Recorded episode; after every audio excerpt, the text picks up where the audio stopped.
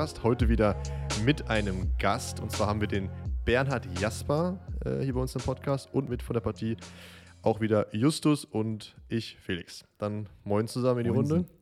Hallo zusammen. Moin. So, Ja, schö schön, dass du da bist, äh, Bernhard. Richtig geil. Wir haben super viele Fragen vorbereitet. Also, Bin schon mal ähm, gespannt. ja, genau. Lass mal einmal kurz den Ablauf machen, oder?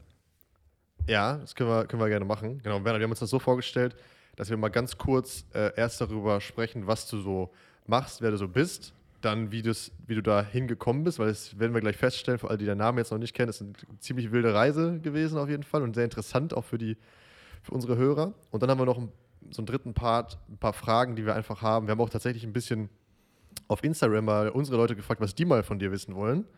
Haben da ein bisschen was mitgebracht. Genau, wollen wir dich einfach mal ein bisschen löchern und wir sind sicher, dass du da, äh, dass wir da was lernen können, sozusagen. Ja. Äh, ganz kurz, von wo rufst du jetzt, also von wo, wo, wo erwischen wir dich jetzt gerade? Bist du jetzt gerade zu Hause in Deutschland oder wo bist du? Ich bin in Deutschland, ja, in Berlin.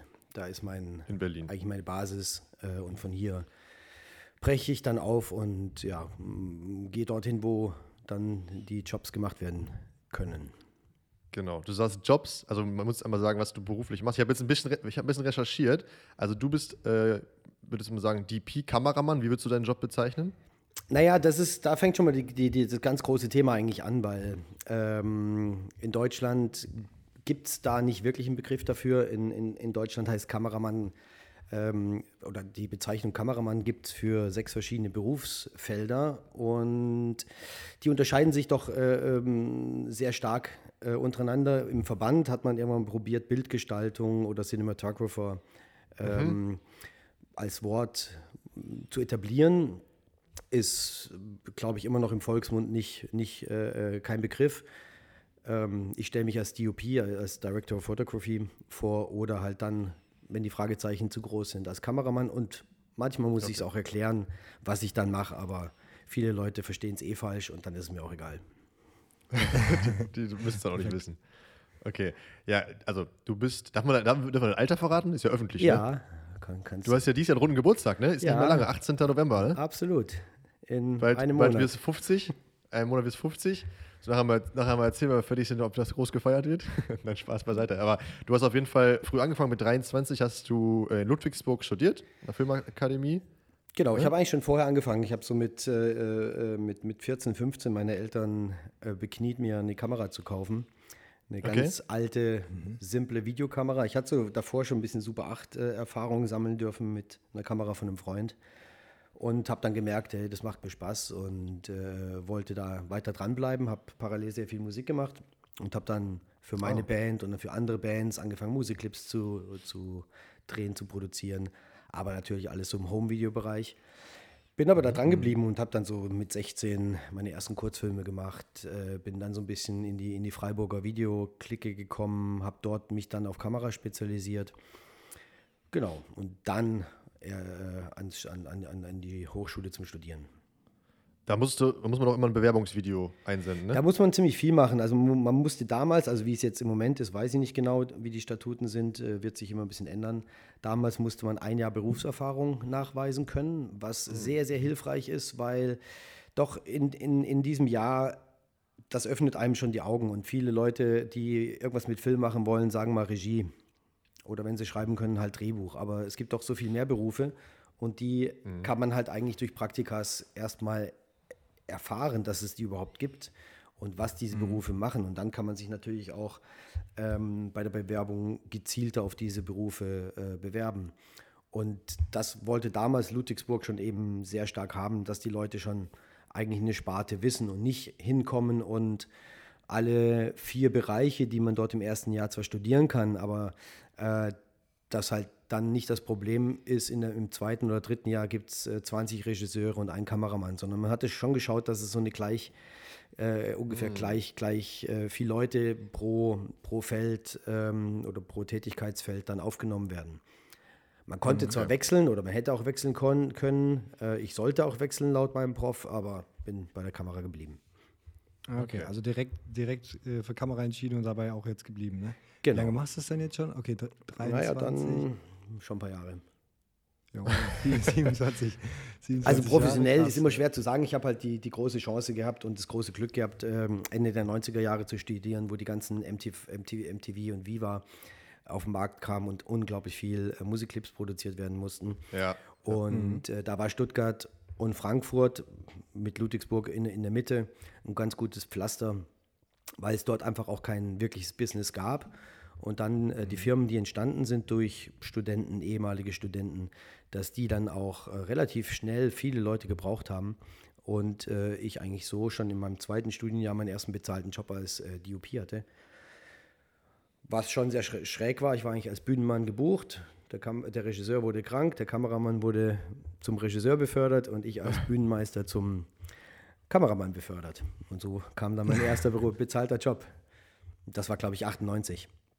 Wurde gefragt, kann ja, weiß ja einer, wie man diese Kamera bedient? Du so, ja, ich mach, studiere das eigentlich, hätte eigentlich Bock. Nein, nein, ja, also bist die, du jetzt der Kameramann. Nee, die, wussten schon, also ich habe bei, bei der Firma schon ein paar Jobs gemacht vorher und dann Okay. hatten die schon äh, eine Ahnung, wer da, wer, da, wer da kommt am Tag. Geil. Okay. Und um es einmal abzuschließen, weil wir sind immer noch dabei zu erzählen, was du so machst, das, muss, das ist einfach wichtig, dam- damit man weiß, womit du so dein äh, Geld verdienst. Du hast dann jetzt auch echt sehr, sehr, sehr große Produktionen begleitet als äh, DOP oder auch äh, in manchen Projekten sogar dann als, als Director. Also, ne, das war, glaube ich, so, so Doppelrolle dann hier und Ja. da. Ähm, du hast dann ganz viel äh, Filme gemacht ähm, mit der Schweighöfer-Produktionsfirma, ne? Army of, obwohl das Army of Thieves, Thieves war gar nicht, war gar nicht von Das war Schweighöfer, ne? schon wieder Aber Zack Schneider, ist Schneider, ja. Okay, aber da war ja auf jeden Fall äh, natürlich auch ähm, als Darsteller dabei. Ähm, der geilste Tag, der Nanny, Vaterfreuden, die ganzen, ganzen Filme, die man so kennt, die ganzen deutschen äh, Kinoerfolge, sage ich mal. Äh, dann warst du auch in der Hollywood-Produktion dabei, Open Water 2 zum Beispiel. Ähm, schon jetzt auch natürlich ein paar Jährchen her. Und du bist jetzt gerade, habe ich eben gelesen, dabei, einen neuen Film zu drehen ähm, mit Kevin Hart und dem äh, Fast and the Furious Regisseur. Genau, genau. Fangen wir mal vorne an. Ja, genau. Das, das einmal, ja, das, das war jetzt eigentlich gar keine Frage. Erstmal nur, um zu sagen, was, was du so machst, damit man einen Plan davon hat. Genau. Und jetzt kommen wir dahin und wollen mal wissen, wie du da dann überhaupt hingekommen bist in den letzten 27 Jahren. Also ich, ich würde erstmal meinen Job vielleicht beschreiben. Dann äh, hilft Mhm. das vielleicht überhaupt mal zu verstehen, äh, was ich mache. Und zwar ähm, habe ich auf ein, äh, eingangs schon gesagt, es gibt verschiedene Berufe, die alle Kamera heißen. Es gibt Leute, die äh, im, für, für Fernsehen Berichte drehen. Es gibt Leute, die bedienen Kameras bei Sportereignissen. Äh, es gibt Leute, die spezielle Kameras bedienen, äh, wie Steadicam oder Gimbal, was heutzutage jeder kennt. Ähm, dann gibt es normale Operator, die Kameras bedienen und dann gibt es halt eben den Bildgestaltenden oder den, den Regisseur des Bildes, wie es übersetzt heißt aus dem Amerikanischen, oder den Bildgestalter im Deutschen. Und die Person bedient manchmal die Kamera noch. In meinem Fall äh, äh, wird das immer weniger oder ich bediene es zum Teil gar nicht mehr. Und die, die, die Person ist im Prinzip zuständig, um das äh, visuelle eines Films zu erzählen. Also meine, meine Verantwortung ist quasi die Regie im Bildbereich. Also ich bin verantwortlich dafür, ähm, dass äh, die, die Geschichte richtig erzählt wird, dass man ein, ein, ein Look-Konzept entwickelt, in diesem Look-Konzept die Geschichte eben transportiert, dass alles budgetär auch äh, Hand und Fuß hat, dass man die Drehtage schafft, äh, für den Ablauf am, am Drehtag im Prinzip die, die Vorbauten organisiert, äh, mit, dem, mit sein Team leitet aus Beleuchtern, aus Vorbauleuten, aus, aus Krippern, aus äh, Kameraoperatoren und, und, und. Also das gesamte visuelle Paket quasi bedienen und äh, bestimmen und äh, da halt dann eben Absprachen auch mit den anderen Departments zu leiten und im Prinzip dem, dem, dem Regisseur mh, was auf dem Monitor zu zaubern, wo er schon mal äh, ähm, im Prinzip mitarbeiten kann und dass das natürlich auch dann später äh, für den Schnitt alles auch funktioniert und da ist. Und eben halt eben das, das, das Größte, was ich schon gesagt habe, ist halt eben im Prinzip die, die visuelle Übersetzung äh, des Buches in Bilder. Mit all ihren Okay. Möglichkeiten. Ja, krass. Also, dass du auch, also ich hätte gar nicht gedacht, dass du auch dann wirklich so ähm, quasi tief da drin bist, die ganzen Departments zu organisieren, ne? Also Lichtdepartment und so. Also ähm, beim, beim Dreh, klar, ne, muss man, das ist natürlich auch bi- bildentscheidend. Aber übernimmst du dann auch wirklich quasi die Organisationsrolle, okay, das und das Equipment brauchen wir und äh, Jein, also und so? ähm, anfänglich ja. Also äh, als die Projekte noch kleiner waren und die Budgets auch noch kleiner waren, da musste man dann schon oft sich um einzelne Lampenköpfe streiten, ob das die richtigen sind oder nicht. Ähm, Ich kann da auch gleich noch mal ein paar Sachen erzählen, wenn ich so ein bisschen den Werdegang ähm, erzähle. Heutzutage ist, sage ich dann eigentlich mehr, ich will weiches Licht oder ich will hartes Licht oder ich will ein Sonnenlicht. Und äh, okay. was dann der, der Gaffer oder der, der Rigging-Gaffer mir vorschlägt, ist mir dann relativ Jacke wie Hose. Ähm, weil man sowieso schon in einem, in, einem, in einem Value unterwegs ist, wo es keinen Quatsch gibt. Ja, okay. Ja, voll. Aber eben an, anfänglich, da ähm, kann ich schon gleich auch mal dazu kommen. Bei meinen ersten Filmen, äh, da musste man schon viel verzichten. Ja, gerne. Also das, das würde mich auch mal interessieren. Wie hast du quasi angefangen? Also du hast dann bei der, bei, bei der ähm, Uni da studiert, aber bist du dann direkt quasi in, ins Filmische gegangen? Also wirklich Kinofilme oder vielleicht kleine Serien oder was auch immer da damals dann äh, schon gab, TV und so? Oder hast du auch mal Werbefilme oder so gemacht? Also wie bist du in dieses große Kinobusiness reingerutscht? Also erst war Musikclips während dem Studium sehr viel. Dann dadurch, weil die Regisseure da alle schon dann auch in die Werbung äh, äh, gegangen sind, habe ich dann äh, auch meine ersten Werbejobs gekriegt. Was super war, weil, ne- weil natürlich Werbung im Verhältnis zu Musikclips äh, ganz andere m, Budgets hatten, man ganz anders mit Licht arbeiten konnte und auch mit Technik arbeiten konnte. Ähm, das war schon mal mega äh, äh, guter Schritt und das schon während dem Studium. Und meinen ersten Film habe ich dann direkt quasi vier Monate, glaube ich, vor Diplomvergabe angefangen zu drehen. Und das war aber auch wieder so ein bisschen in-house über die Filmakademie von unserem Professor, die Produktionsfirma, mein ehemaliger Mitstudent als Produzent, äh, der Regisseur, mein, äh, einer meiner Werberegisseure, der Drehbuchautor war auch, glaube ich, zwei Jahre vor uns an der Filmakademie. Also da war dann schon so ein bisschen äh, äh, bekanntes Terrain, haben wir, da haben wir einen Film dann für RTL drehen dürfen. Und das war Das jetzt war mein doch erster Spielfilm. Großstadt-Sheriffs, oder? Genau, genau. Der war vielleicht ein bisschen zu radi radikal für die da damalige Zeit. Der ist erstmal so drei Jahre nicht gesendet worden. Ähm, Danach ist er dann gesendet worden, hat auch ein paar Preise gekriegt. Aber am Anfang war es wohl noch ein bisschen zu heftig. Das war auch sofort schon, ich habe es eben auch, äh, zufälligerweise auch äh, mal äh, recherchiert, es war doch sofort auch mit Wotan, Wotan Wilke Möhring und Alexander Neldl, ne? Also, Genau. Also schon eigentlich so die deutsche, schon eine deutsche äh, gute Besetzung für, für dein erstes Projekt, ne? Also jetzt schon kein kleines Budget wahrscheinlich auch. Nee, das war auch schon wieder irgendwie so ein Event-Ding. Wir haben auch in äh, New York gedreht und Berlin. Also das war schon auch ja, ein gutes Glück. Ich meine, da war auch bei den, bei den ganzen Privatsendern Anfang 2000er war schon auch mehr Geld da und die haben auch probiert, ähm, in, in eine internationale Richtung zu gehen. Also das war so der zweite Step, den ich dadurch ähm, hatte, dass ich quasi bei Pro7 äh, damals noch ohne Sat 1 äh, den Fuß in die Tür gekriegt habe und habe da so Eventfilme drehen dürfen, hieß das. Das hieß da früher Eventfilme, wo man probiert hat, Geschichten ähm, zu finden, die jetzt im normalen TV-Movie äh, äh, übersteigen können. Und gerade im visuellen Bereich wollten die da auch eigentlich mehr, mehr haben als das Normale, was man gesehen hat. Und dadurch konnte man auch immer ein bisschen probieren, noch äh, andere Looks zu machen, mehr in die Dunkelheit zu gehen, mehr radikaler zu sein. Ähm, natürlich in einem Maße, dass es auf dem Fernsehen funktioniert, aber das war auf jeden Fall schon mal ähm, eine Möglichkeit, visuelles Erzählen mehr in den Vordergrund zu bringen und nicht nur in der Limitation oder mit der Limitation äh, kämpfen, was, was beim Fernsehen sonst oft der Fall ist.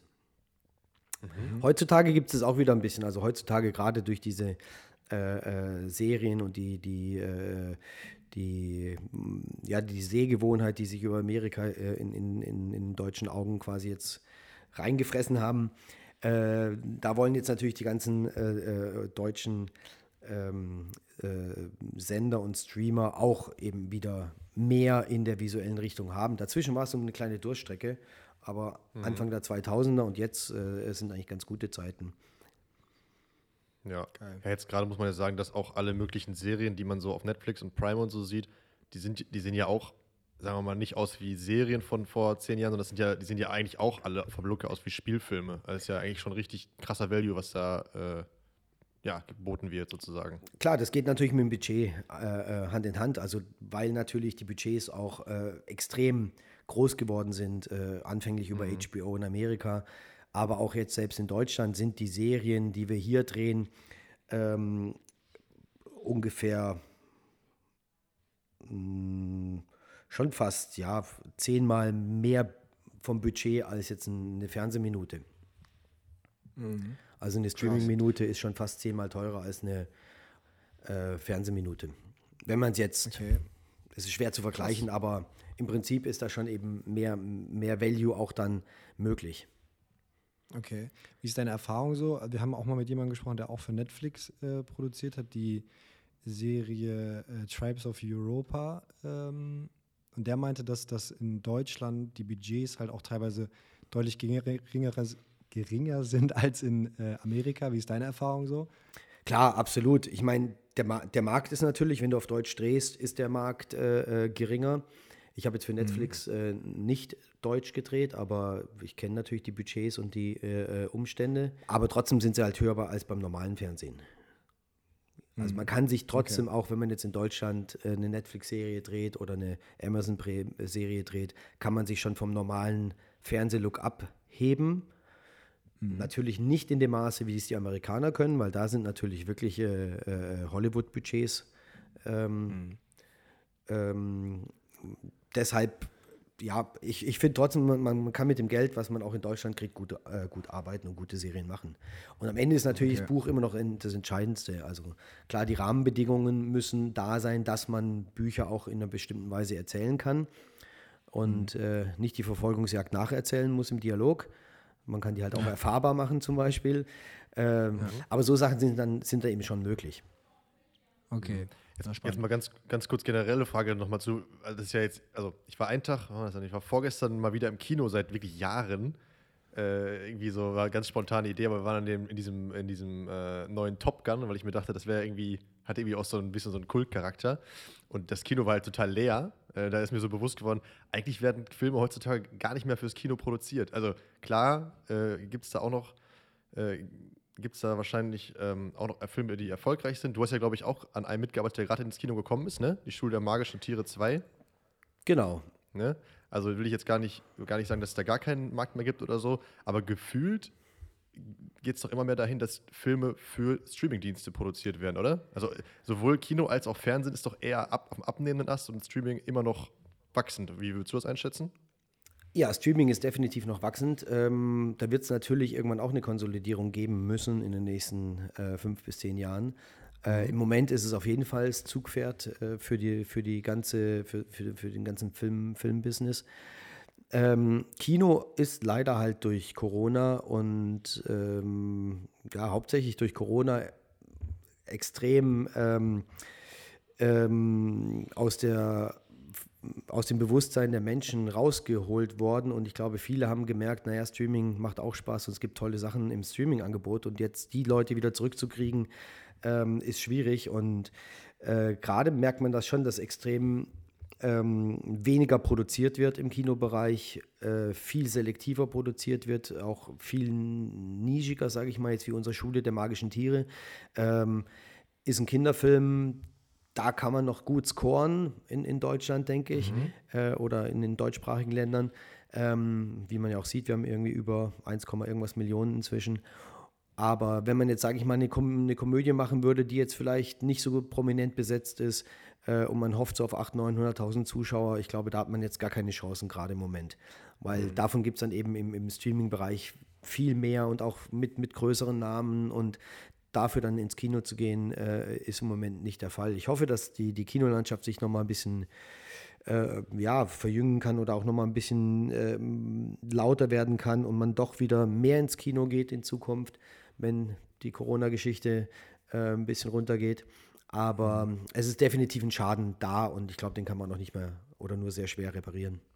Ja, ich glaube, es ist halt auch einfach, weil, weil man also zumindest bei mir so, ne? Äh, Felix, hast ja auch gerade gesagt, ich bin nur ins Kino gegangen, weil ich dachte, das wäre so ein Kultding, deswegen gehe ich ins Kino. Man denkt halt auch immer eigentlich so, okay, lohnt sich das jetzt, dass ich jetzt ins Kino gehe, weil wenn der Film halt raus ist, dann dauert es vielleicht ein paar Monate und dann habe ich ihn eigentlich auch im Streaming, weißt du? Mhm. Deswegen, also dann. Ja, und das Streaming ist natürlich von der Qualität inzwischen halt auch wirklich gut. Naja, voll. Ja. Ich muss sagen, wenn du jetzt, also du es gibt ja mittlerweile auch krasse Fernseher und tolle äh, Soundanlagen und so, wenn man da Kohle investiert, haben ja auch, glaube ich, viele Leute gemacht jetzt über Corona und so. Aber ich muss schon sagen, wenn du jetzt wie ich im Kino sitzt, hier bei mir, bei mir zu Hause das Kino, die haben auch echt gut aufgerüstet, das ist schon nochmal was anderes. Ne? Und dann gerade bei so Filmen, keine Ahnung, ich habe zum Beispiel den Bond, habe ich letztes, letztes Jahr oder, wann das, oder vorletztes Jahr oder wann das auch mal war, geguckt. Da, die, also da kommen die Bilder, glaube ich, nochmal ein bisschen geiler rüber. Und ich schätze jetzt mal aus deiner Sicht, du würdest dir wahrscheinlich auch wünschen, dass jeder den Film so erlebt. Oder ich denke auch an die Sounddesigner. Ne, das ist ja, also die haben sich da ja was bei gedacht. Das ist ja schon schade, wenn ich das nachher irgendwie auf dem Laptop-Lautsprecher höre oder so. Absolut. Ich meine, äh, das, das, Erlebnis ist, ein, ist definitiv ein anderes, aber es kommt nicht nur die, die, die Qualität des Bildes und des Tones. Ich finde ja auch, dass wenn man halt mit 500 Leuten einen Film schaut, überträgt sich Atmosphäre, überträgt sich Stimmung, überträgt sich Emotion. Und das ist ja wie beim Konzert ja auch. Man geht ja auch auf Konzerte, um diese Emotionen äh, spüren ja. zu, zu können. Und äh, äh zu Hause mh, hm, hat man das halt nicht. Und deshalb finde ich, Kino hat noch diesen weiteren Faktor. Mhm. Ja, und voll. vielleicht, also das ist fast ein bisschen selbstkritisch, aber mir ist aufgefallen, wenn ich hier zu Hause einen Film gucke, äh, sei es bei Netflix oder so, dann habe ich irgendwie alle paar Minuten gucke ich mal aufs Handy oder so. Ja, also ja. das ist, es ist äh, nicht, also das ist vielleicht, vielleicht bin ich ein Psychopath, weiß ich nicht, aber ich kann mir vorstellen, dass es vielen anderen Leuten auch so geht. Und im Kino, ich habe auch teilweise den Reflex gehabt, dass ich mein Handy rausholen wollte, aber dachte mir so, nee, das, du bist jetzt hier für den Film. Dann ist man halt auch ein bisschen äh, ja, fokussierter auf den Film und kann den auch mal wirklich genießen, ohne jetzt irgendwie abgelenkt zu sein. Und das hast du natürlich, also mir fällt es zumindest im Kino leichter als auf dem Sofa, sag ich mal. Naja. Ich denke schon, also ich, du, du, du versinkst mehr in die, in die Figuren, in die Geschichte mhm. äh, und im Idealfall vergisst man irgendwann, dass man irgendwo sitzt und was schaut, sondern man erlebt es nur. Und ja. je, je, größer die Distanz natürlich zum, zum Medium ist, je einfacher oder je schwieriger ist es, um, um da wirklich reinzukommen. Aber ja. Ist ja ein bisschen schon, dass Kino unsere, unsere Träume spiegelt, dass wir im Prinzip, äh, äh ne, ne, sagt man zumindest, zweidimensional träumt und nicht dreidimensional. Und deshalb das Kino so nah an den Träumen auch ist. Und mhm. ich glaube, wenn man sich da wirklich fallen lässt, dann ist das Erlebnis halt sehr, sehr groß. Und wenn man es nicht äh, nur zum Konsumieren verwendet, also nur zum einfach mhm ich schaue mal fünf Minuten, stehe auf, hole mir ein Getränk. Ja. So, wenn man wirklich, äh, äh, dann ist das Kino natürlich ein Medium, was, was äh, sehr schwer zu kopieren ist. Ja, voll. Dann ist es ja auch eine richtige Experience, ne? Also mit allen, allen Faktoren, die wir gerade genannt haben. So. Aber äh, Bernhard, sag mal, also jetzt haben wir quasi äh, über den ersten äh, Film geredet. So, ähm, das war ja schon keine kleine Produktion, aber jetzt machst du, drehst du in Hollywood. So, was, äh, war das letzte, was du gedreht hast, ähm, in, was in Hollywood produziert war. Also das, was ich kenne, Army of Thieves, habe ich, hab ich gesehen. Das war ja auch schon. Genau, jetzt gerade abgeschlossen Lift. Ja. Was ihr vorhin schon gesagt habt, das war genau. jetzt der größte, der hatte wirklich gutes Budget. Okay, und dann stehen natürlich aber auch ganz viele, also man, man sieht ganz viele äh, Namen, äh, also Filmenamen, wo Matthias Schweighöfer auch äh, vorkommt. Wie kam das denn? Also wie bist du, wie bist du an ja, den Herrn ich würde nochmal ich würde gerne einen Schritt zurückgehen. Also ja, nach, nach dieser ganzen Eventgeschichte ähm, habe ich natürlich schon überlegt, wie, wie kann ich irgendwie ins Kino kommen und meine ersten Angebote für Kinofilme waren eigentlich alle eher äh, budgetär sehr, sehr, sehr gering und waren Low-Budget-Filme. Mhm. Also da würde ich drei, drei Filme mal rausgreifen. Das war eben Open Water 2 oder Drift, wie der ursprünglich hieß. Dann äh, war das Salami Alaikum und äh, Life Above All. Das sind drei Filme, die alle so um 1,1 Millionen rum waren. Also nicht, nicht, nicht wirklich ein großes Budget, eigentlich eher ein kleines Fernsehbudget. Aber alle drei Filme hatten eine, eine, eine spannende Geschichte und ein hohen visuellen Anspruch oder ich wollte einen hohen visuellen Anspruch auch verkaufen, weil ich im Prinzip auch äh, eigentlich weg vom Fernsehen mehr in den Kinobereich wollte. Mhm. Und äh, bei allen drei Filmen habe ich extrem limitiert gearbeitet. Also Salami Alaikum habe ich mit einer Optik nur gedreht, äh, Life Above All äh, bis auf die Nacht komplett ohne Licht.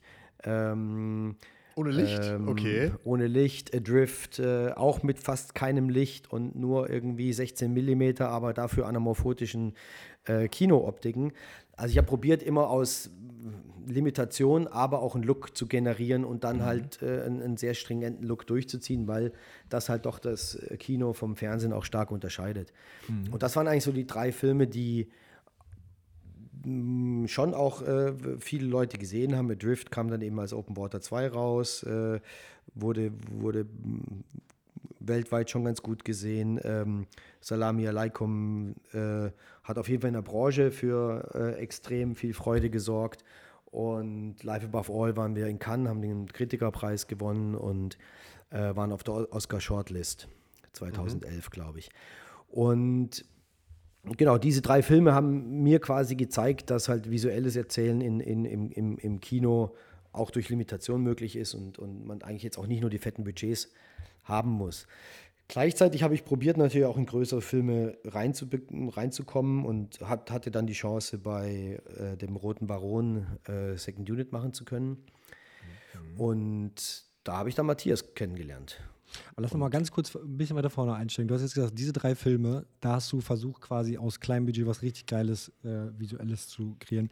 Aber wie bist du dann allein in diese Filme reingekommen? Weil davor haben wir natürlich, äh, also man muss sich das vorstellen, ja, also die Filme hast du gemacht, dann hast du wieder Referenz, dann kommst du wieder in das nächste rein. Aber wie kommt man in diese Spielfilmbranche äh, rein? Ich glaube, das fragen sich sehr viele, weil ich glaube, es gibt viele Leute, die äh, Werbung machen, die äh, vielleicht mal kleine Kurzfilme gedreht haben, so, aber also wie kommst du an die Kontakte? Wahrscheinlich sind es ja auch Kontakte, dass man dann gefragt wird für einen Spielfilm, dass du jetzt derjenige bist, der diesen Spielfilm umsetzt. Also die Kontakte muss man halt irgendwo herkriegen, weil sonst mhm. fragt einen keiner. Mhm. Oder, und Kontakte sind ja auch quasi, wenn jetzt ein Kurzfilm auf dem Festival läuft oder eine Werbung äh, mega cool ist, ähm, dann ist das ja auch quasi wie eine Visitenkarte, die Leute sehen und die dann wiederum äh, dich ansprechen. Jetzt zum Beispiel Lift habe ich nur bekommen, weil der Regisseur äh, äh Army of Thieves gesehen hat und, und, gesagt hat, wow, cool, cool fotografierter Film, den rufe ich an. Und okay. hat dann eben seine neuen Produzenten äh, von China bis Amerika überzeugt, dass ich das quasi machen darf. Mhm. Ähm, so ist der eine Weg. Der andere Weg ist natürlich, dass man mit Leuten äh, äh, zusammen groß wird, dass man mit denen wächst, dass Teams, die sich gebildet haben an der Hochschule oder auch im, im, im Irgendwo-Bereich, äh, dass diese Teams zusammenbleiben über eine, eine, gewisse Zeit und halt eben größere Projekte machen. Mhm. Äh, manche Sachen ist einfach, dass jemand irgendwie erzählt hat, schau dir den mal an. Also Drift zum Beispiel, da habe ich den Hans kennengelernt, ähm, weil, weil, weil jemand, mit dem ich wiederum einen anderen Film gemacht hatte, gesagt hat, äh, guck doch den mal an. Und okay. dann habe ich ihn getroffen und habe aber das Richtige auch erzählt, weil da war auch eine andere Kollegin, äh, die schon viel in Amerika gearbeitet hat, äh, ähm, die wollte den Film auch machen und wir haben aber komplett andere Sachen gepitcht. Also ich habe einfach nur über das Buch geredet, bin inhaltlich rangegangen und das hat dem Regisseur halt mehr gefallen als jetzt eine andere Person, die nur visuell rangegangen ist.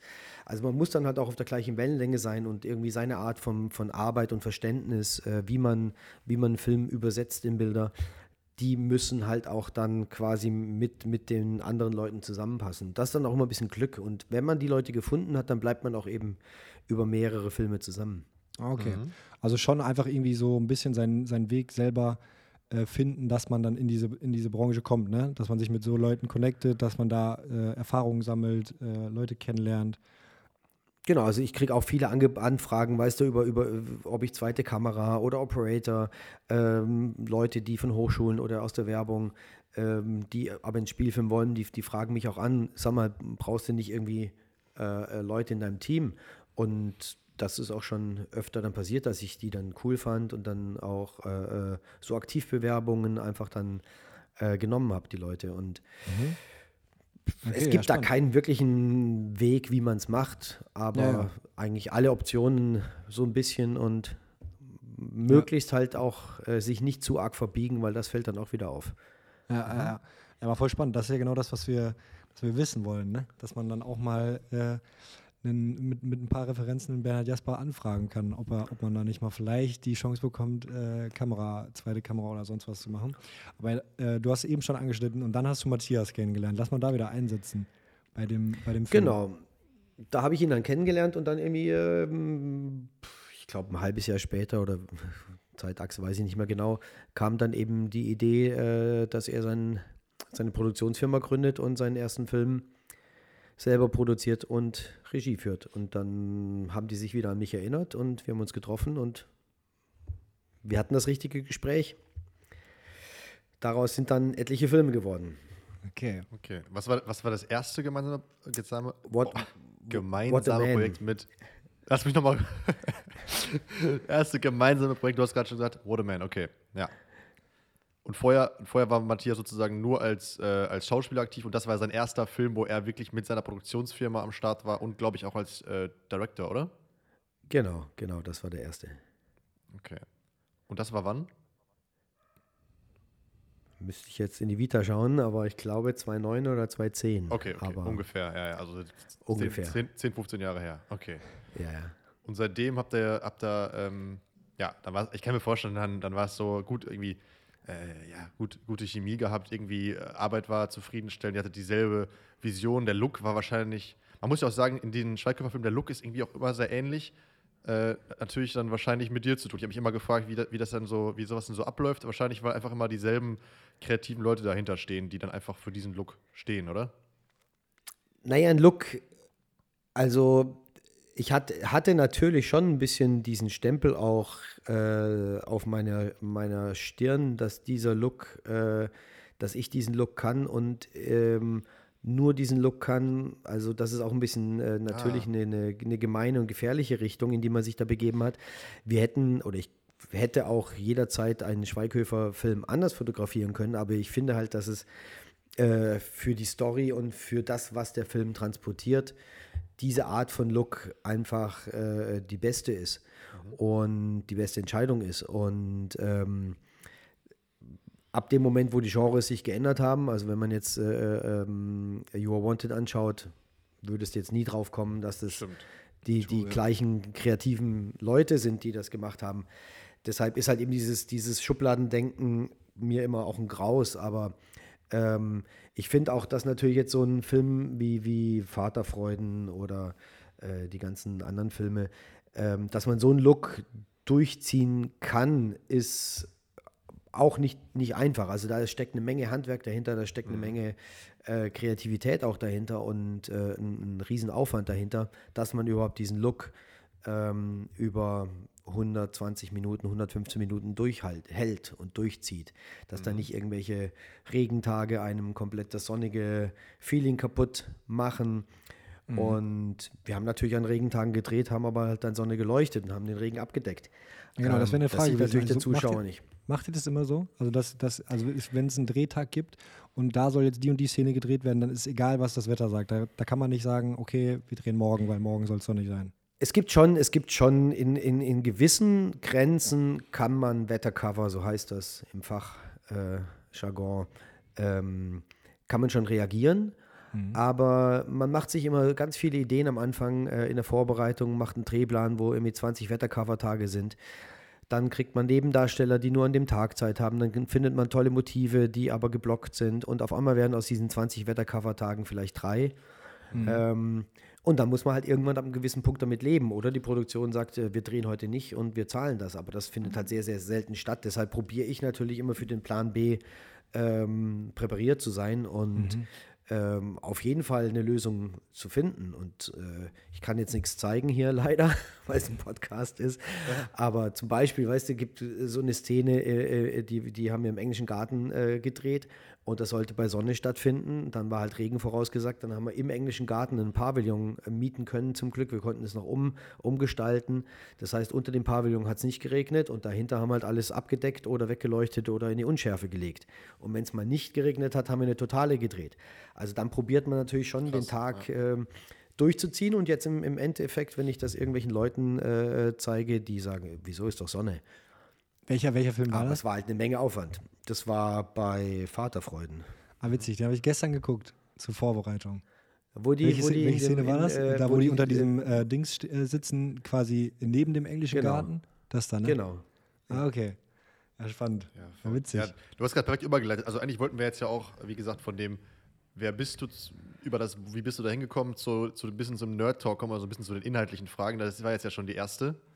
Ja, ne, zu diesen, ja, wie geht man zum Beispiel mit Wetter um, war eine Sache, die ähm, ja, uns interessiert hat. Genau, also Ähm. zum Beispiel ein anderes Beispiel. Also äh, man kann natürlich bestim- bestimmte Tools nehmen. Bei Fünf Freunde äh, ist mir gerade ein Beispiel eingefallen. Da war halt dann auch Wolken und da sollte ja auch immer alles schön und friedlich sein, wenn es jetzt nicht die Bösewichter betrifft. Und äh, da war dann auch Regen und Wolken. Und dann habe ich gesagt, Leute, lass uns einfach jetzt hier eine Dämmerung drehen, am mitten, mitten am Tag. Also es sind Wolken. Ich habe irgendwelche Häuser äh, im Hintergrund gehabt, wo ich halt richtig große Lampen reingestellt habe, die Blende relativ weit zugemacht habe und dann sieht es aus, als ob hinten eine Glühbirne an ist und der Rest halt schon fast Nacht ist. Und so kann man natürlich dann auch wieder aus richtig schlechtem Wetter einen coolen Look zaubern. Relativ easy und relativ schnell. Okay. Spannend. Ein, eine Frage noch, ähm, eigentlich wollte wollt ich genau zu der Szene, die wir gerade besprochen haben mit äh, Vaterfreunde, Vaterfreuden. Ähm, so beim Film, also bei der Werbung ist ja so, da ist halt alles äh, sehr geskriptet und dann gibt es halt, äh, keine Ahnung, die sind ja auch nicht so lang, ne? Da hast du dann äh, deine 20 äh, Shots oder so und die machst du alle hintereinander und äh, dann, dann bist du fertig. Wie ist das beim Film? Gibt, weil da gibt es ja richtige Dialoge, ne? Also richtig äh, längere Szenen, vielleicht ähm, teilweise auch längere One-Takes und so weiter. Wie ist das mit den, mit den Schauspielern? Hast du dann mehrere Kameraperspektiven oder wird, wird halt auch häufig quasi dann, wenn man äh, die Kameraperspektive switcht, wieder gesagt, so, okay, Cut, wir machen es jetzt nochmal. Also was machen die Schauspieler dann? Fangen die nochmal von ganz vorne an und so? Kannst du da mal so ein bisschen Einblicke geben?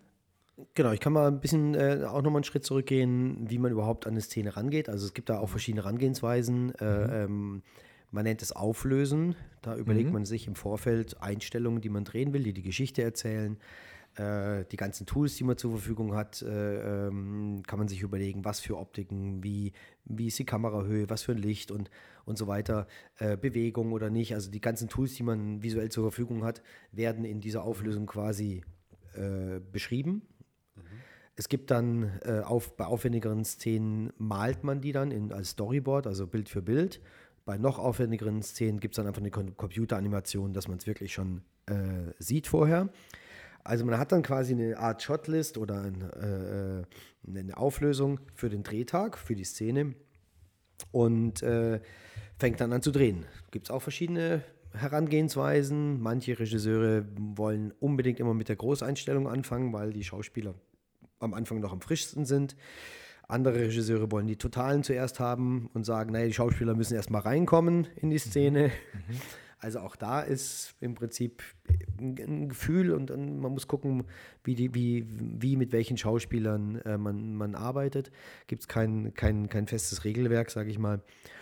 Und dann natürlich muss man halt, wenn man jetzt sagt, wir haben jetzt 15 Einstellungen in der Szene, muss man diese 15 Einstellungen A in der Zeit hinkriegen und dann B in der Reihenfolge so dass es immer frisch wirkt und immer natürlich wirkt. Mhm. Ähm, und ich sag mal, die, wenn man jetzt klassisch aufgelöste Szenen hat, wie jetzt so ein Gespräch an einem Tisch, dann müssen die armen Schauspieler sicher das äh, fünf, sechs Mal pro Take wiederholen und dann hat man ungefähr fünf, sechs Einstellungen, wo man die ganze Szene vielleicht durchspielt. Mhm. Äh, und mit ein, zwei Kameras. Mit der dritten Kamera wird es dann schon schwieriger bei so Szenen, weil dann muss man Kompromisse im Licht oder in der Einstellung ja, genau. machen. Mhm. Also zwei Kameras kann man immer sehr gut einsetzen, eine dritte wird dann schon schwierig bei sowas.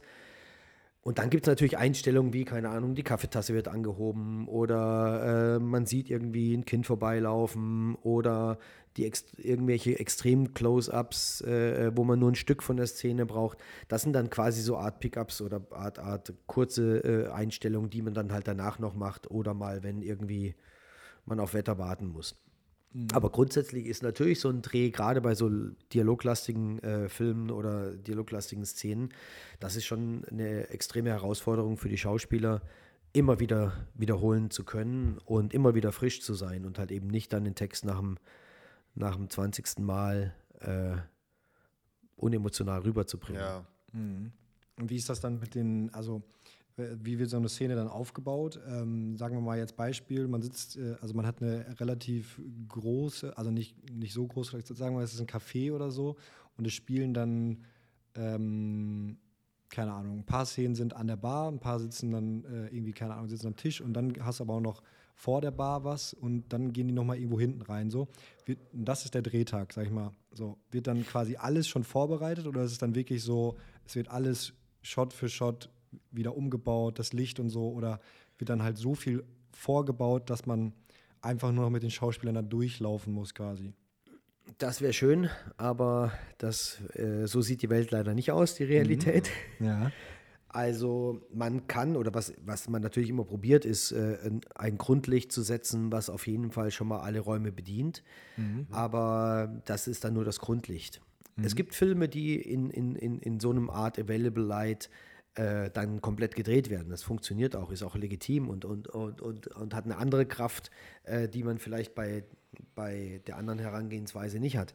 Aber grundsätzlich äh, leuchtet man dann auf jeden Fall die Gesichter, äh, das, das nähere Umfeld dann immer noch mal Shot für Shot.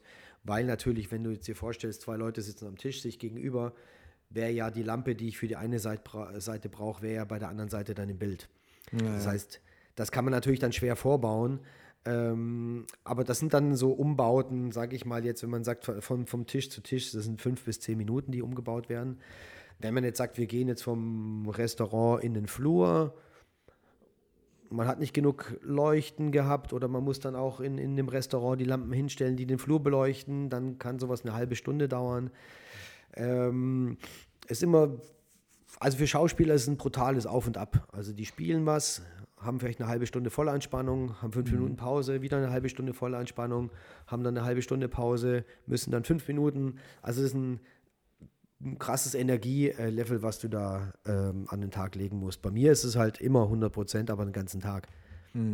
Okay, dann gibt es auch manchmal so Szenen, wo du dann sagst so, okay, komm, reicht, also passt schon so? Oder äh, ist es dann wirklich so, nee, ich mach das jetzt hier, bis das äh, 101 Prozent hat?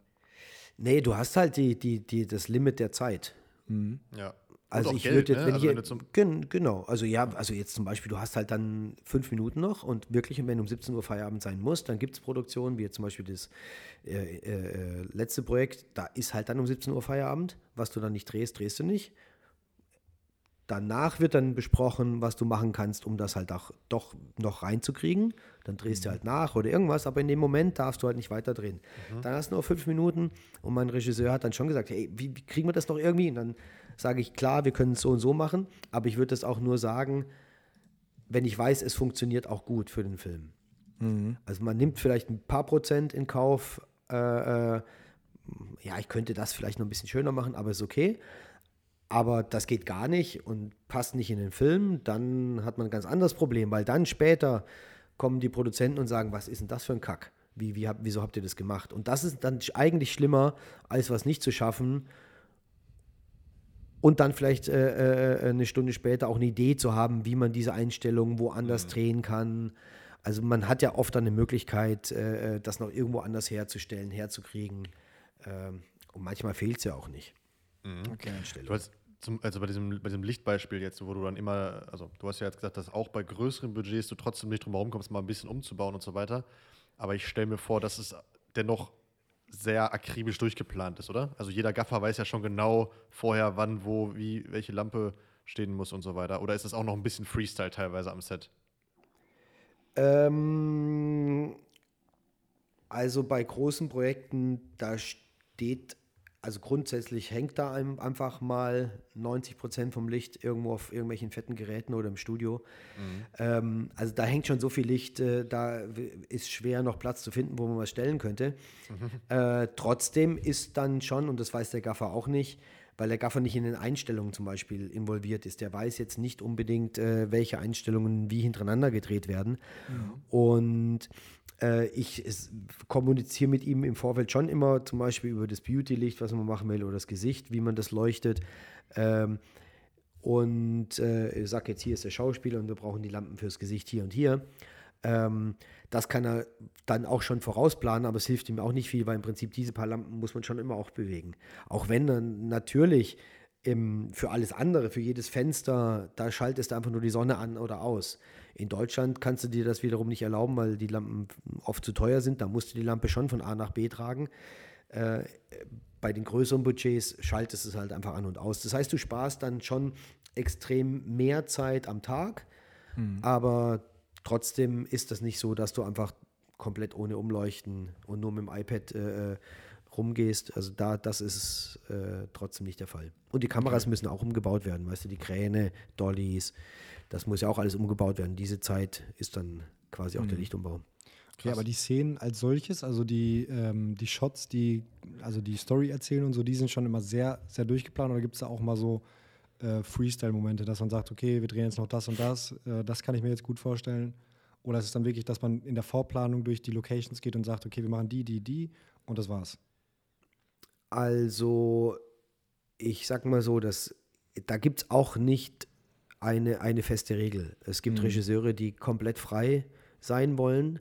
Mhm. Ähm, es gibt äh, Regisseure, die wollen eine komplett hundertprozentige Planung. Mhm. Ähm, und dann ist immer die Frage, mit wem du zusammenarbeitest und ob du da was kompensieren sollst oder nicht. Mhm. Also ich habe jetzt noch nie einen Film gemacht, wo ich unvorbereitet an einem Set war und lass mal fühlen, was heute für ein Tag ist. Ähm, das nicht. Also ich mache grundsätzlich für mich, egal ob ob es der Regisseur will oder nicht, einen extremen Plan. Ja, Weil ja. nur, wenn ich einen Plan habe, kann ich den vermitteln und auch nur dann können irgendwie 200 Lampen aufgebaut werden. Das okay. geht nur, wenn du einen Plan hast. Ob der dann gemacht wird, ob der umgesetzt wird an einem Tag, das hängt dann davon ab, ob Umstände reinkommen, die du vorher einfach nicht wusstest. Manchmal kommen Schauspieler, die haben sehen ihre Rolle anders oder machen abgefahrene Sachen und denkst, hey, cool, hätte ich jetzt nie gedacht, dass der da hinläuft. Aber jetzt ist es halt so und dann nehmen wir das. Und das ist auch wirklich viel cooler als meine Idee, die ich äh, oder die wir am Schreibtisch entwickelt haben. Also die Momente gibt es natürlich immer, aber wenn du jetzt keinen Plan hast, ist meine Haltung, ähm, hast du dann oft, ne, ne, ne, ja, auch, auch, oder du kannst eben nicht so schnell reagieren, um dann äh, Sachen in diesen, in diesen Größenordnungen dann einfach aus dem Ärmel zu schütteln. Ja, ja, ja, verstehe. Und ähm, also ich stelle es mir bei, bei so Szenen, die halt wirklich äh, echte Szenerien sind, ähm, einfacher vor als bei solchen, bei solchen Szenen, wo viel Greenscreen oder Bluescreen oder so, also viel noch im, äh, am Ende animiert wird oder so. Ähm, wie ist das so bei, bei solchen Filmen wie Army of Thieves? Da kann ich mir vorstellen, dass da viel im Studio gedreht wurde, weil die ganzen Locations sind teilweise ja total äh, futuristisch oder ja, ausgedacht, können nicht wirklich äh, existieren so. Wie viel, wie viel davon ist so Bluescreen, Greenscreen? Da täuschst du dich jetzt brutal. Ja. Army of Thieves ist, ist fast alles on Location gedreht. Ehrlich? Äh, Krass, okay, ja, wo, wo wird das gedreht? in Prag das meiste. Okay. Okay, auch die Und- Wüstenszenen und so? Äh, Ah, nee, das, das ist Army, das ist, Das ist äh, Army, of, äh, the Dead. Of Death, ne? Ah ja, stimmt, Ja. stimmt, stimmt, stimmt. Ähm, also bei Army of Dead ist äh, sehr, also nicht, auch nicht viel im Studio gedreht, das ist alles on Location gedreht. Es gab nur keine Hintergründe. Die Hintergründe sind alles äh, VFX. Bei Army of Thieves ist es so, dass wir äh, eigentlich fast alles on Location gedreht haben und auch dann Hintergründe reingebaut haben. Wir haben halt zum Beispiel die äh, St. Moritz, nicht in St. Moritz gedreht, sondern in äh, Marienbad und die ganzen Berge. Das ist dann alles später reingebaut worden. Äh, aber grundsätzlich, äh, deine Frage ist im Prinzip die richtige und es ist natürlich, je, je, je mehr du im virtuellen Raum drehst, je schwieriger ist es für alle Parteien, ähm, sich das vorzustellen, was später da ist, auch für die Schauspieler. Mhm. Ja, Jetzt voll. bei, bei, bei Lift haben wir sehr, sehr, sehr, sehr, sehr viel äh, vor Greenscreen gedreht. Mhm. Und ähm, wenn Schauspieler an der Balustrade lehnen und äh, London äh, schön finden sollen und schauen aber auf eine Greenscreen oder eine Bluescreen, ist das immer noch mal ein zusätzlicher Vorstellungsfaktor, den du brauchst. Du musst dich in die Rolle reinversetzen und dann musst du noch irgendwie die ganze Umgebung ähm, dich auch noch hinein zu, äh, hineinversetzen. Und es ist natürlich immer einfacher, wenn du in einem schmutzigen, dunklen Kellerloch drehst, das Kellerloch zu spielen, als wenn es warmig wohl äh, irgendwo im Studio ist. Ähm, und natürlich, klar ist die, die, die ich sag mal, die, die, die Schwierigkeit jetzt im Visuellen ist eher die Kommunikation. Je, je weniger wirklich physisch vor Ort ist, je mehr musst du kommunizieren, dass es später auch zusammenpasst. Also der, der, der, der Gaffer muss im Prinzip die Sonne so herstellen, dass ich mit der Richtung und der Charakteristik zufrieden bin und dann wiederum auch die richtigen Plates von einer anderen Unit gedreht werden, in einer anderen Stadt vielleicht, die dann da reingebaut werden und der VFX-Supervisor muss dann auch wissen, dass die Sonne oder dass überhaupt Sonne sein soll, weißt du, ich meine, also diese, ganzen, diese ganze Informationsflut wird natürlich größer, je weniger Endprodukt im Film da ist.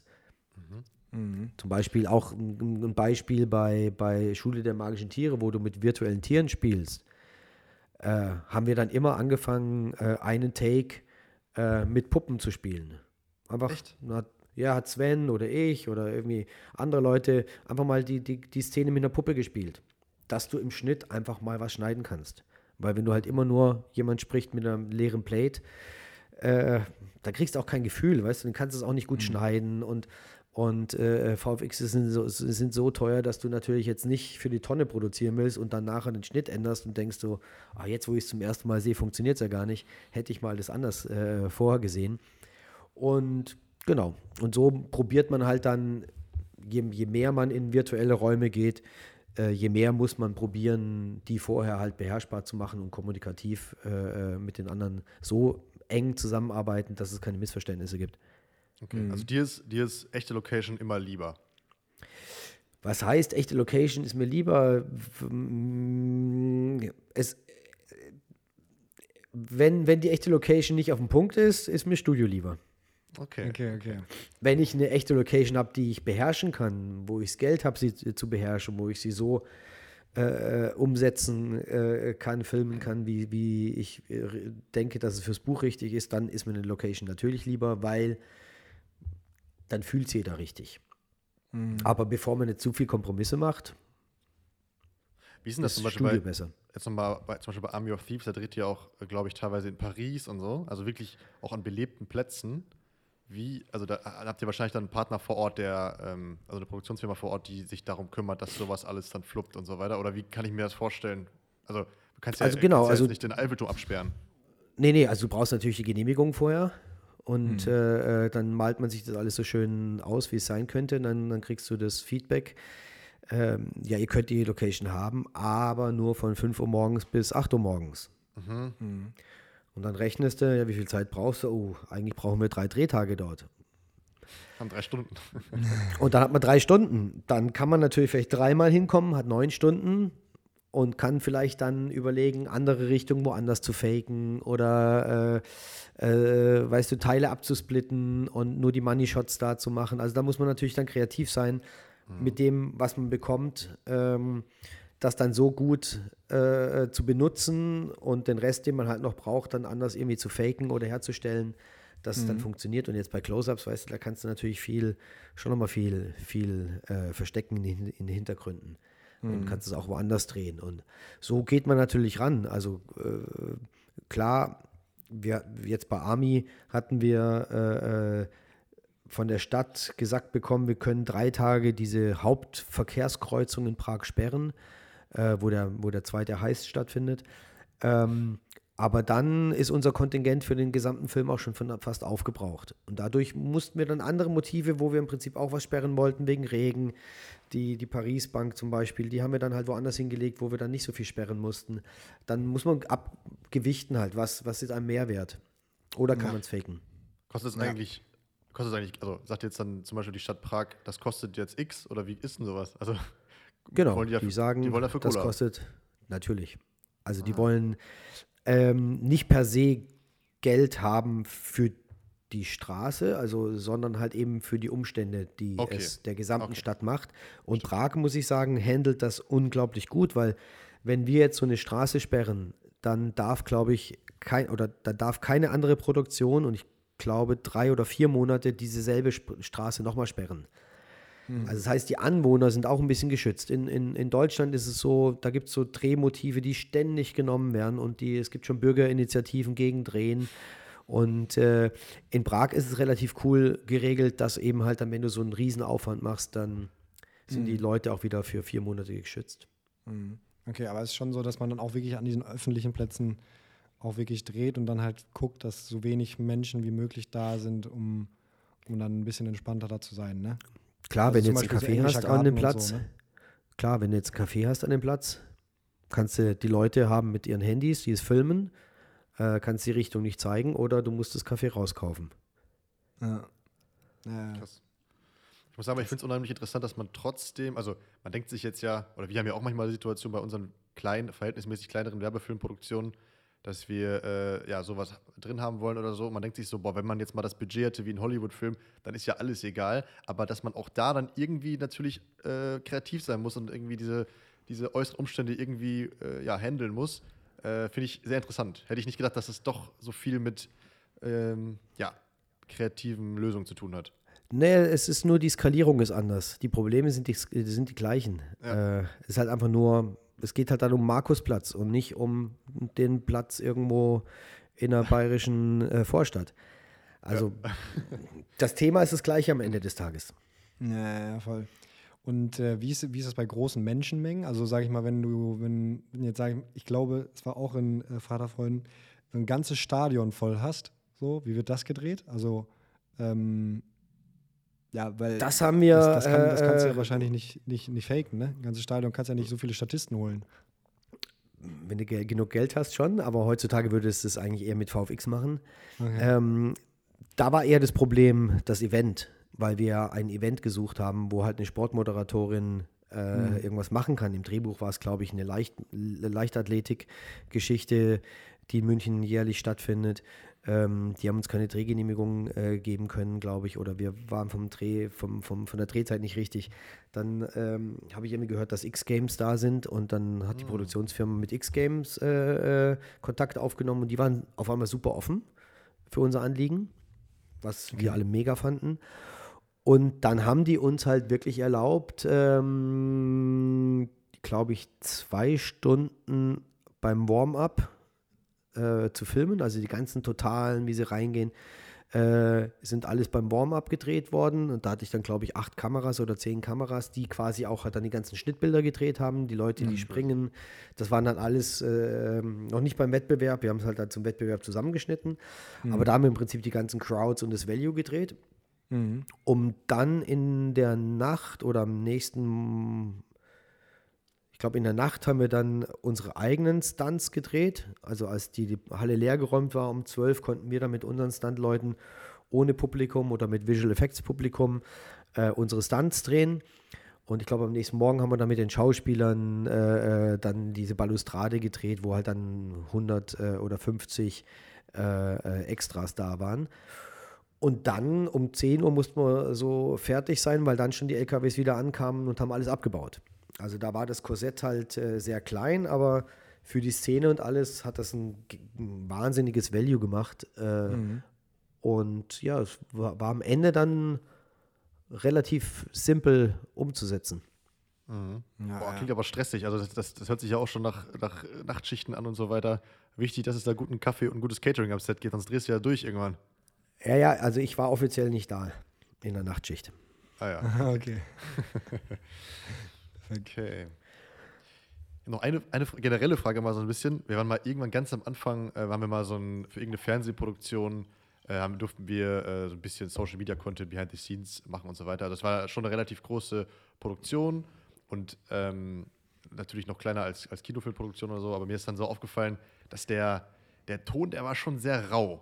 Äh, da war ich echt ein bisschen abgeschreckt, dachte ich mir so, boah, ich, ich weiß nicht, ob ich jetzt hier mir vorstellen könnte, immer in so einer äh, Umgebung zu arbeiten, finde ich irgendwie, würde mich irgendwie auf Dauer runterziehen, glaube ich. Wie ist denn das bei so richtig großen Produktionen? Weil es geht ja auch um Stress und Zeit und irgendwie verlässt einen ja auch irgendwann mal die Motivation. Auch als Schauspieler denke ich mal, da bist du hast irgendwann auch mal die Schnauze voll, wenn es nicht klappt und klappt.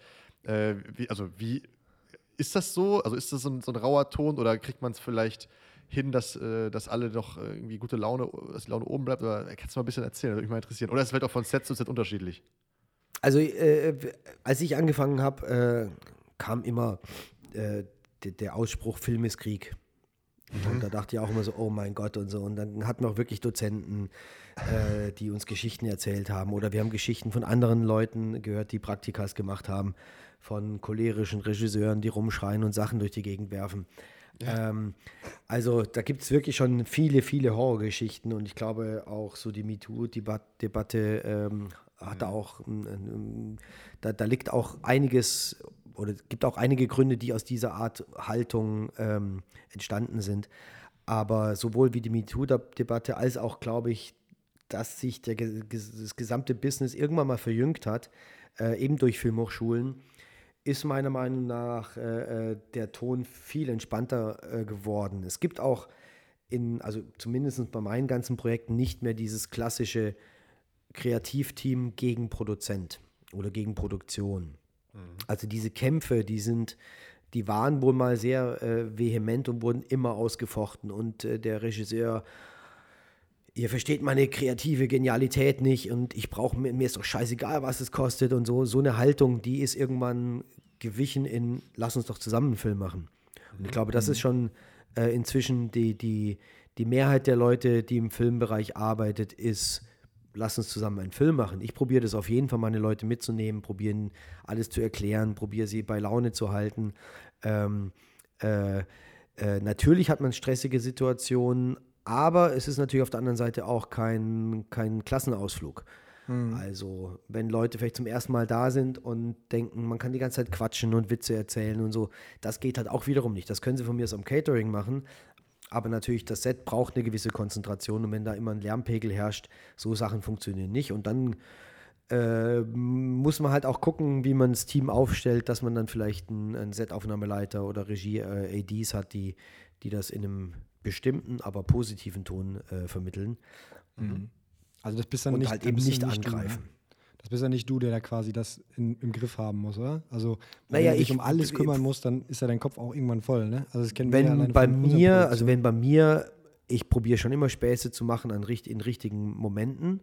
Äh, Aber manchmal muss ich halt auch leider sagen, äh, ich kann gerade nicht oder seid mal kurz ruhig.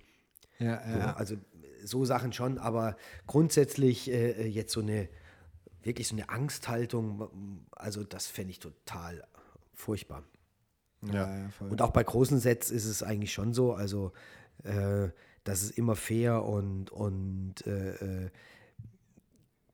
ich sag, äh, ja, fair und gerecht zugehen muss, weil inzwischen das ja sowieso auch, äh, äh, also gerade bei amerikanischen Projekten, es gibt immer eine Nummer, wo du anrufen kannst, anonym. Also ähm, sobald du irgendwo ein Problem hast, kannst du quasi sagen, ich werde hier gedisst, äh, ich werde mit meiner Arbeit nicht wahrgenommen. Also das ist in Amerika nochmal viel, viel stärker als in Deutschland, dass im Prinzip der, der, der, der, der Mensch am Ende des Tages egal sein muss bei der Arbeit. Also es geht darum, um seine Arbeit, aber nicht jetzt äh, um sein Aussehen, um seine Sprache. Äh, also gerade ich als Native Speaker, weißt du, äh, nicht Native Speaker, ähm, habe mich da super wohl gefühlt, weil im Prinzip das ist, das muss toleriert werden und, und die müssen auch, wenn sie irgendwas nicht verstehen, nochmal nachfragen. Und das machen sie auch. Also sie werden schon angehalten, äh, jeden gleich zu behandeln. Und das ist eigentlich äh, äh, sehr schön. Und da gibt es natürlich Mechanismen über Nummern, über E-Mails, über auch äh, Vorlesungen. Du musst auch dann wirklich, wenn du so einen Film machst, äh, sicher drei Stunden irgendwelche äh, äh, How, how to Behave äh, äh, Nummern über dich ergehen lassen, äh, Multiple-Choice-Test machen und erst dann darfst du aufs Team losgelassen werden. Okay. Krass. Ja, Wahnsinn, was da alles, alles hintersteckt. Du hast gerade Amerika und Deutschland so ein bisschen verglichen. Es ist ja immer so ein bisschen, äh, oder oft, oft, oft wird gesagt, dass es so Unterschiede dazwischen gibt. Ne? So, ah, klassischer deutscher Film, so, ne? Oder so, ah, voll der Ami-Film. Wie ist so dein, dein Gefühl dabei? Gibt es da so krasse Unterschiede? Ist dann vielleicht die äh, Story-Erzählung anders in Amerika oder, oder Also ich glaube, ich, ich, ich glaube nicht, dass die Erzählung grundsätzlich, dass man grundsätzlich anders erzählen will in Deutschland. Ich glaube, ich habe probiert in meinem Leben, in meinem visuellen äh, Kameraleben auch äh, immer international zu erzählen, auch nicht amerikanisch. Also amerikanisch ist auch nicht amerikanisch, sondern eher international. Also wenn jetzt ein Film aus Neuseeland kommt, äh, dann sagen auch alle, sieht amerikanisch aus, aber es ist dann noch neuseeländisch oder irgendwie äh, äh, australisch oder südafrikanisch. Ja. Ähm, das, ich würde eher international sagen als amerikanisch, weil auch die Chinesen inzwischen äh, auf so einem Niveau produzieren, ähm, wo wir auch gerne hinwollen würden. Also klar gibt es Unterschiede in der Erzählung, wenn man nach Asien geht, gerade Korea, aber jetzt so vom Gesamtpaket würde ich äh, eher international sprechen wollen. Ähm, es ist in Deutschland natürlich schon der Fall, dass ähm, du dadurch, dass du ein kleineres Auswertungsgebiet hast, gibt es wiederum oft den Fall, dass man mehr als nur ein Genre oder eine Zielgruppe bedienen will.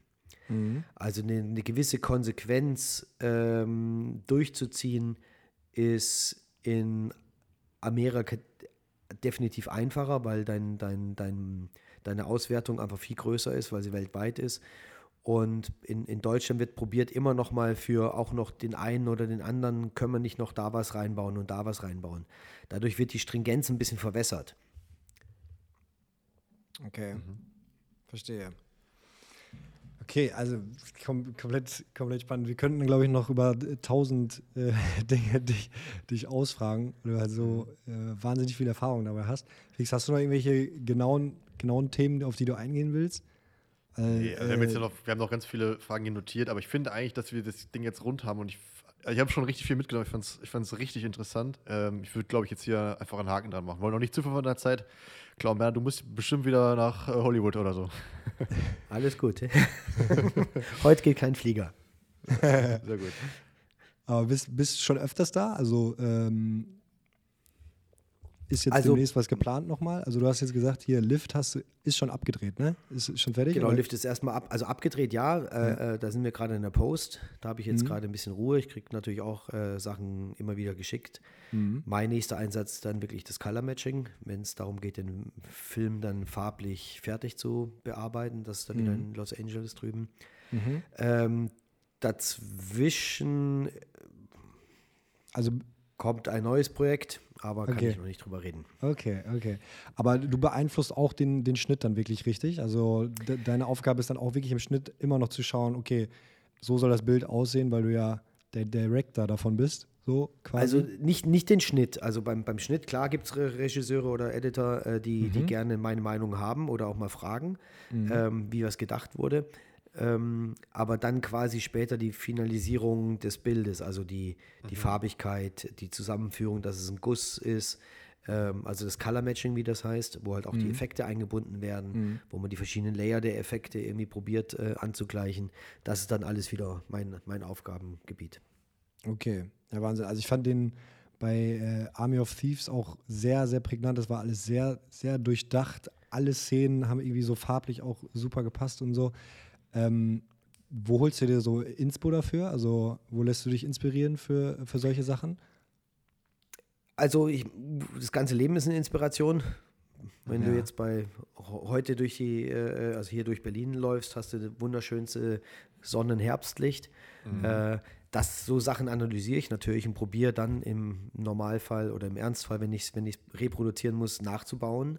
Mhm. Klar alles andere ist dann schon eher eine, eine, eine, ein konzeptionelles Denken. Also ich probiere ganz klar vorher jede Szene oder jede, jeden Block ähm, visuell schon vorher zu bestimmen und zu, zu präsentieren.